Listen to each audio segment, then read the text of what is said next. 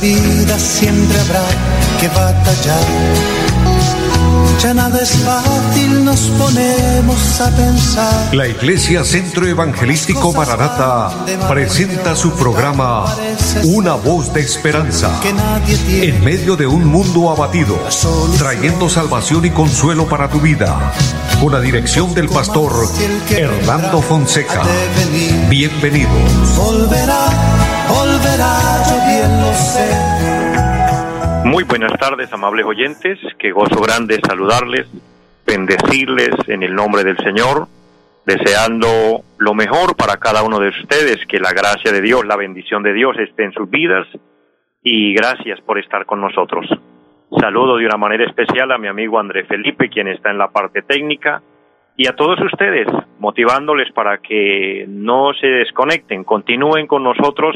Dios tiene una palabra para su vida Querido oyente, hermano, hermana, amigo, este programa, este programa es creado para transmitir la voz de Dios. Una voz de esperanza es la voz de Dios, es la voz de consuelo, la voz que trae paz y tranquilidad para el corazón, para el alma, porque en ocasiones estamos bien físicamente, quizás estamos eh, con buena comida, buen vestido, buena casa, pero muchas veces el corazón está triste, el corazón está vacío, a veces anímicamente nos encontramos eh, frustrados, a veces espiritualmente nos sentimos mal, hay vacíos en el corazón y precisamente todo esto no lo pueden llenar las cosas materiales, lo llena la palabra de Dios. Por eso este programa, esta palabra de, de cada uno de nuestros programas, una voz de esperanza, es con el objetivo de llenar su alma, llenar su corazón, pero llenarlo con lo bueno, con lo de Dios, con la palabra santa del Señor. Así que les bendigo a todos y es un gozo muy grande. Todos los que nos sintonizan aquí en la bella ciudad de Bucaramanga, en todos los alrededores, aquí en los pueblos, como es Florida Blanca, Piedecuesta, Girón, Lebrija, pero también en lugares lejanos como la bella ciudad de Barranca Bermeja. Es un gozo grande siempre llegar hasta allí con la palabra de Dios. En este momento saludando a mi hermana Victoria Mantilla, Dios la bendiga, eh, Dios bendiga su vida, su familia y Dios bendiga la labor que ustedes realizan allí. Para Dios, Dios les recompensará grandemente. Saludo a mi hermana Claudia Daza, qué gozo saludarle, bendecirle, bendiciones para usted y su familia. Mi hermana Dilsa Hernández, qué bendición, mujer de Dios, saludarle, que la gracia de Dios esté sobre su vida, en su casa, en todos sus proyectos. A Ana Ortiz también muchas, pero muchas bendiciones y gracias por su saludo. A todos los que se conectan a través del Facebook les bendigo grandemente. Mi querida hermana Teresa Arenales, qué bendición saludarle mujer, que la gracia de Dios bendiga su vida, bendiga su familia, a todos los que se encuentran con usted y a todos, a todos por supuesto muchas bendiciones, un abrazo grande, que la gracia de Dios esté en cada una de sus vidas. Hay una palabra preciosa que quiero leer en este momento, una palabra que nos bendice, que nos ayuda, que nos motiva en la fe, en la vida con el Señor. Está en el primer capítulo del Evangelio según San Juan, capítulo número uno, el versículo número once en adelante comienza un relato bíblico maravilloso.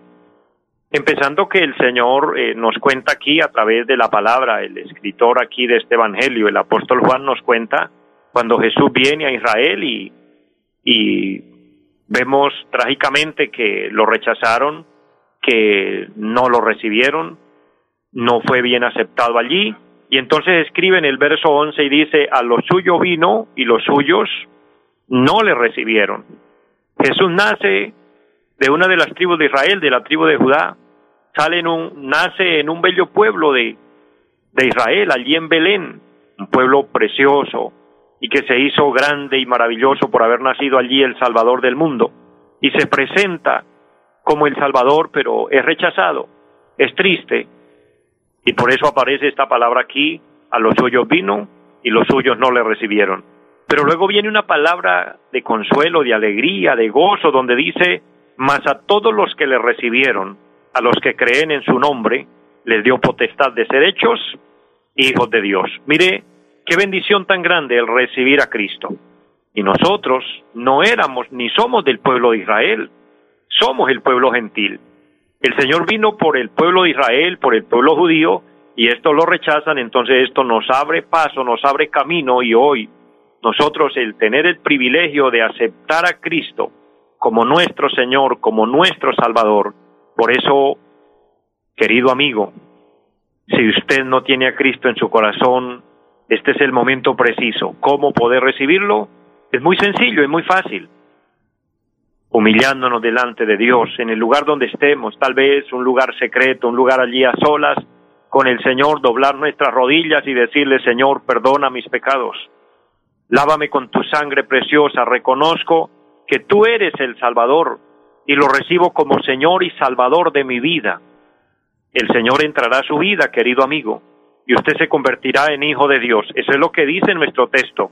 A todos los que le reciben le da potestad de ser llamados hijos de Dios, los cuales no son engendrados de sangre ni de voluntad de carne, ni de voluntad de varón, sino de Dios.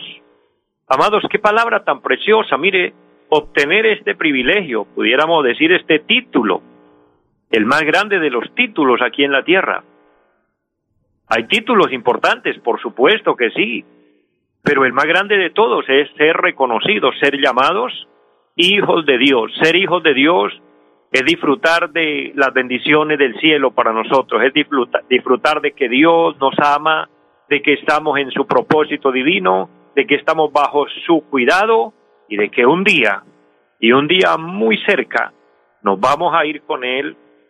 Él va a venir a llevarnos porque recuerden, mis amados, que la iglesia será levantada de esta tierra. El verdadero pueblo cristiano se irá.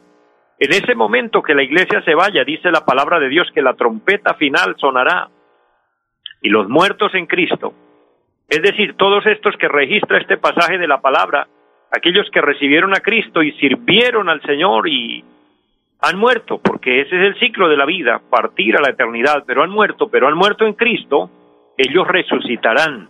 Y los que estemos vivos, dice la palabra de Dios, que seremos transformados. Esperamos ese momento. Mira, el apóstol Pablo lo enseñó a las iglesias que él predicó, como fue la iglesia de Tesalonicenses, de Éfeso, a los filipenses, a los colosenses, etcétera a todas las iglesias el Señor les eh, el apóstol les anunció este tema, obviamente por voluntad de Dios, y esperaron para su tiempo la venida del Señor. Si ellos lo esperaron, ¿cuánto más hoy, que ha pasado tanto tiempo más después? Y no es que el Señor retarda su promesa. De hecho, de antemano el Señor dejó una palabra profética. Por medio del apóstol Pedro, allí en su segunda carta, capítulo 3, verso 9, dice, el Señor no retarda su promesa, como algunos la tienen por tardanza, sino que es paciente para con nosotros, no queriendo que ninguno perezca, sino que todos procedan al arrepentimiento. Amados, estamos bajo esa palabra divina, el Señor vendrá a llevarnos. Solo les motivo en el amor de Dios a que vivamos para Dios. Consagra tu vida al Señor, dedícate para Dios. No importa el que dirán, no importa si se burlan de usted, no importa si lo desaniman, no importa lo que suceda, el camino al cielo es el camino angosto, que es para valientes. El Señor dijo, esforzaos a entrar por la puerta estrecha, porque ancho es el camino que lleva a la perdición y muchos van por él, pero que nosotros seamos de los que vamos por el camino angosto a la patria eterna, guardándonos para Dios, viviendo para Dios. Aquí en la tierra seremos probados, aquí en la tierra, como todos los seres humanos, enfrentaremos adversidades, enfermedades, escasez, tristezas, dolor, lágrimas, pero que cuando nos vayamos a la eternidad vayamos a disfrutar de lo más grande que es el cielo. Estar en la misma presencia del Señor y estar en la presencia de Dios es más que suficiente para sentirnos llenos de gozo y de alegría. Por eso les motivo para vivir para Dios y continuar en este camino proyectados hacia la patria eterna. Hago un paréntesis para saludar a Carmen Sofía Corredor y también agradecerle por sus palabras de saludo. Qué precioso estar aquí conectados y de esta manera vamos a orar a Dios. Yo sé que cada persona tiene una necesidad o algunas necesidades, algunas peticiones, pero el Señor nos dice, por nada estáis afanosos si no sean conocidas vuestras peticiones delante de Dios en toda oración y ruego con acción de gracias. Así que vamos a orar. Presenta tu petición. Yo desde aquí, de estos micrófonos, me uno con ustedes para orar y ustedes de allá pueden fe conectarse y decir yo creo esa palabra y recibe tu milagro, recibe sanidad, recibe bendición de lo alto. Padre y buen Dios que está en el cielo, le damos gracias. Le damos gracias por la vida, por la salud. Gracias por este día maravilloso que nos regala. Gracias por el don maravilloso de la salvación y por tener la gran oportunidad de decir, Padre nuestro que estás en los cielos.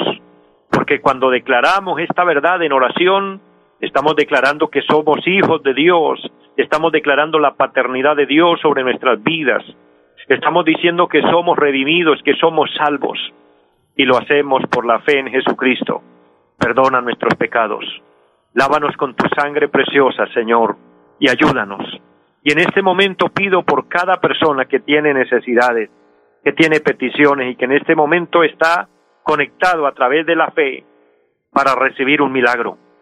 Eterno Señor, que haya sanidad para el enfermo, que haya liberación al cautivo, que haya consuelo para el que está triste, que el que esté caído pueda levantarse, Señor, que el que está oprimido sea libre en este momento, que se rompan cadenas, se rompan ataduras, todo yugo, toda opresión del enemigo desaparezca y cada vida sea libre en el nombre de Jesucristo de Nazaret, el nombre por el cual se doblará toda rodilla de lo que está en el cielo y en la tierra y debajo de la tierra.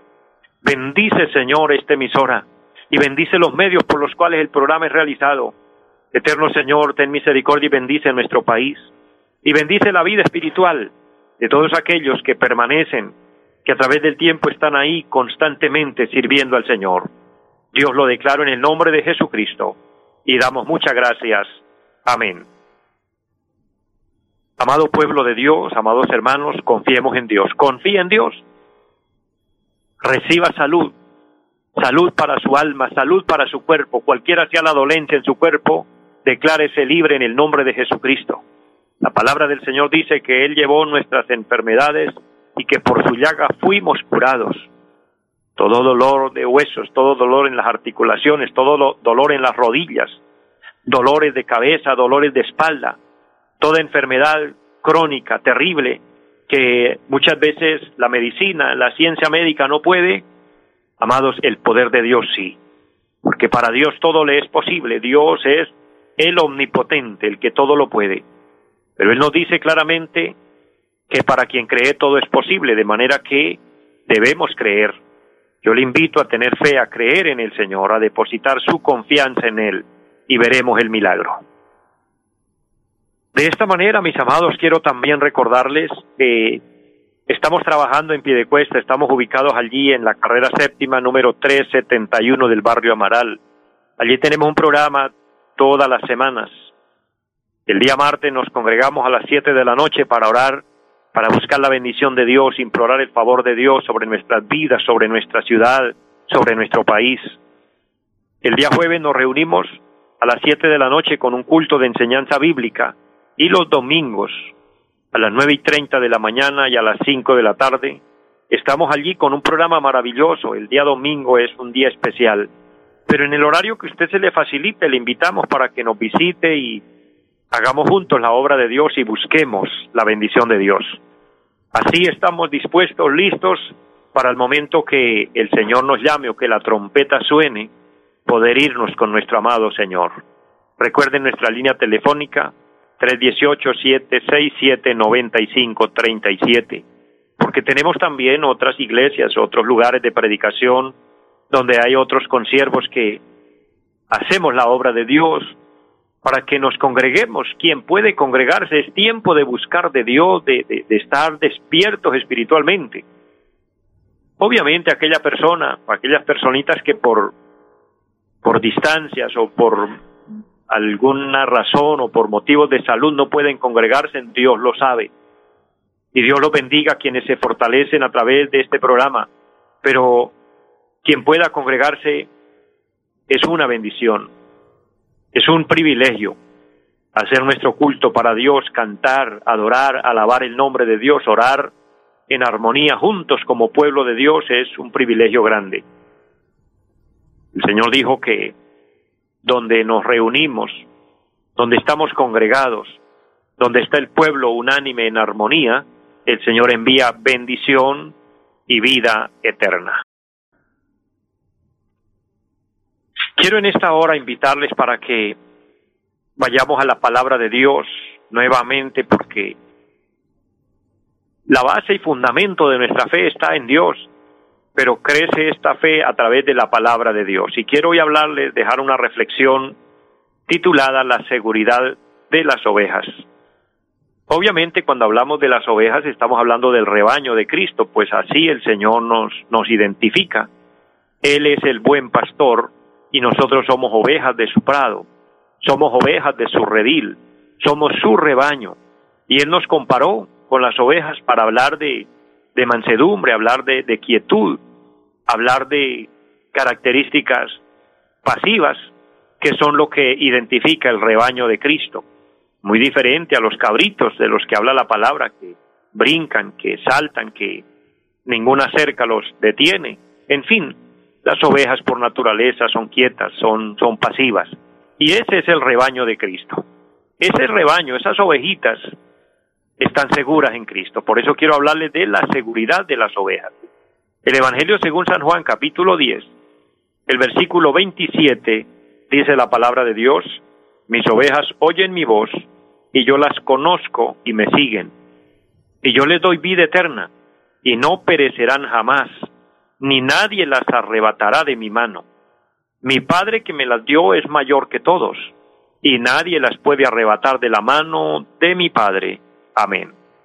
Luego se identifica nuestro amado Señor con el, nuestro Padre Dios, Jehová de los ejércitos, y dice, yo y el Padre uno somos, es decir, trabajan unidos, son tan unidos que donde está el uno está el otro, hay unidad, esa es la, la unidad en la deidad de Dios, Padre, Hijo y Espíritu Santo, una doctrina inquebrantable, una doctrina firme, estable de lo que es Dios.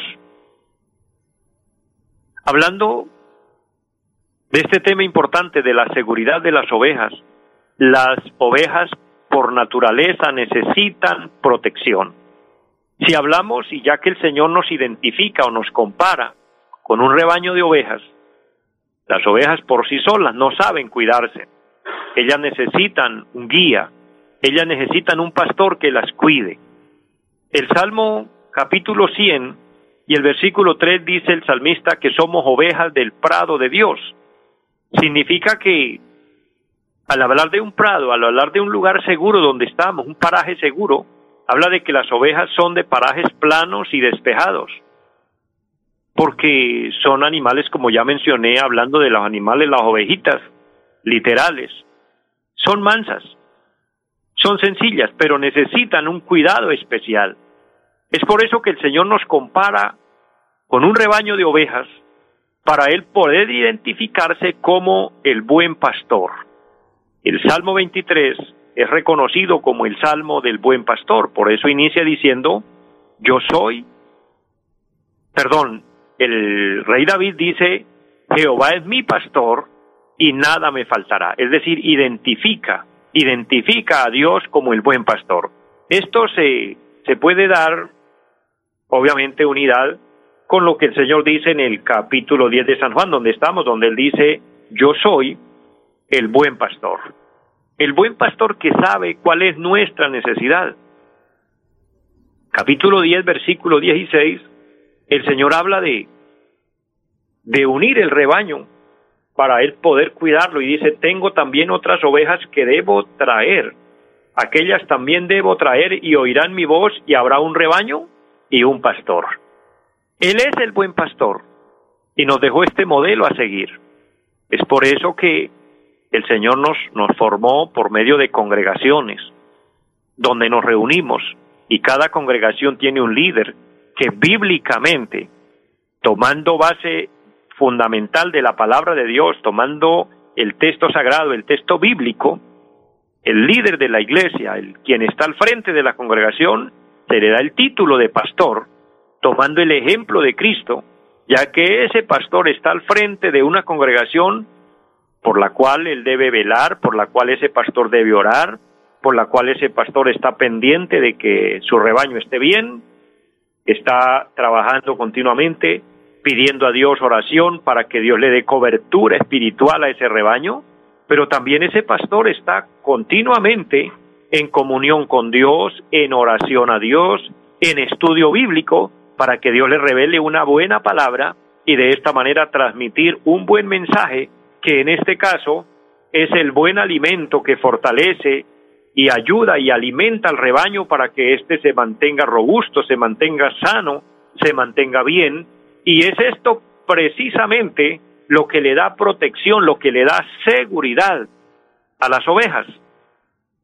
Así como el rebaño literal de ovejitas necesita el pastor que las cuida, que las pastorea, pero que luego en el momento de peligro está al tanto para cuidarlas de, de animales fieras, y que en las noches las lleva a un redil, a un, a un, a un lugar, a un corral donde las, las pone en lugar seguro, así de la misma manera el Señor nos tiene a nosotros, de la misma forma el Señor nos cuida, porque la seguridad del rebaño de Cristo, la seguridad de las ovejas de Cristo, no reside en la estructura del templo, en la construcción que tengamos o en donde nos reunimos.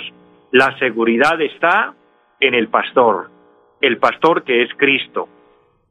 Esa seguridad es protección, es estar a nuestro alrededor. Y esa seguridad viene a través del Espíritu Santo quien nos cuida y a través de nuestro Padre Celestial quien es nuestro protector. Por eso leíamos en el capítulo 10 de San Juan, el versículo 29 dice, mi Padre que me las dio es mayor que todos y nadie las puede arrebatar de la mano de mi Padre.